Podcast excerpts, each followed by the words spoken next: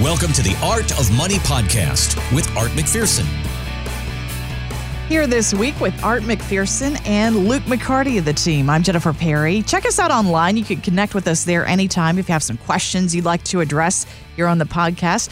Drop us that email at artofmoneyradio.com. Again, that website is artofmoneyradio.com. You know, usually here on the show, we talk about all the things that you know, we can be doing to prepare for retirement and prepare for success there. But today we're going to talk about some of the things that maybe we should not be doing, guys. The Go Banking Rates website came up with a list of what they call common retirement planning mistakes that a lot of us do make. And I'd love to get your thoughts on a few of these here. So there are 35 of them. So there's a lot Wow. of retirement planning mistakes in this article. um, um, the first one, so you know, the first one says having no retirement plan. You know that is a big mistake. So I am a certified financial planner. So of course I believe in having a plan of some sort, whether that be retirement plan, estate plan, you know, a tax plan. You know, we kind of work them all together into one big financial plan. So not having that, not you know, not knowing what your assumptions are, not knowing what the future looks like, you know, you want to write something down, have goals, you know, accomplish them. You know, what's your number? You know, where are you trying to get to? Mm-hmm. You know, so a lot of your future, you know, can be detailed in in your financial plan. So that's the first big one. You know, the second one, not knowing how much you need to retire. So we get this question a lot. You know, what's my number? You know, how much money do I need to save? Is it a million, two million, three million? And we kind of dive into all the details and add in Social Security, add in pensions, add in, you know, all your expenses, and we come up with an income number that can be derived from your big savings number. So, hmm, you know, not knowing what your number is or not knowing what your goal is, um, that's another big retirement mistake. And I'll just hit one more here and I'll pass the baton to Arthur. but, um, you know, the next one is not taking your employer's 401k match.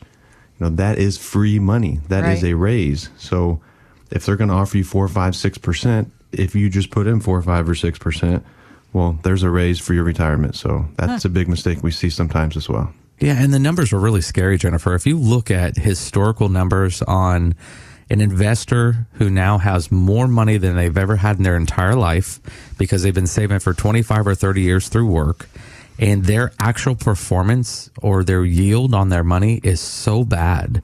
So, not having a plan, not getting a good interest rate on your money over time, and then not knowing how to disperse it and not knowing the ramifications of withdrawals. So, I think most people, when they're trying to do it by themselves, are looking at this as kind of windfall money. It's not windfall money. This is money that's you had saved and accumulated for retirement.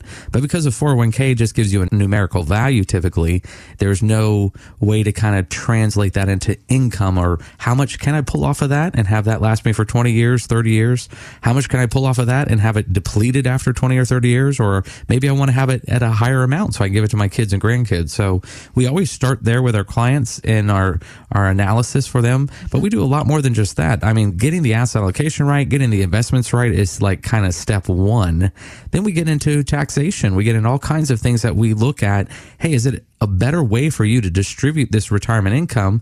And can we take advantage of some of the new tax laws that have come about um, and some of the new restriction changes on RMDs and all kinds of different things that have happened over time? And can we do maybe Roth conversions on some of your funds and really get something that is paying a high level of tax into a lower bracket or a couple lower brackets and mm-hmm. just really coordinate with your social security and just try to do a lot of tax minimization. So some of the things that we do after we kind of get into what the article talked about, which are the biggest mistakes, you know, the 35 biggest mistakes people make, mm-hmm. make a huge difference, especially when you're talking about retirement income planning.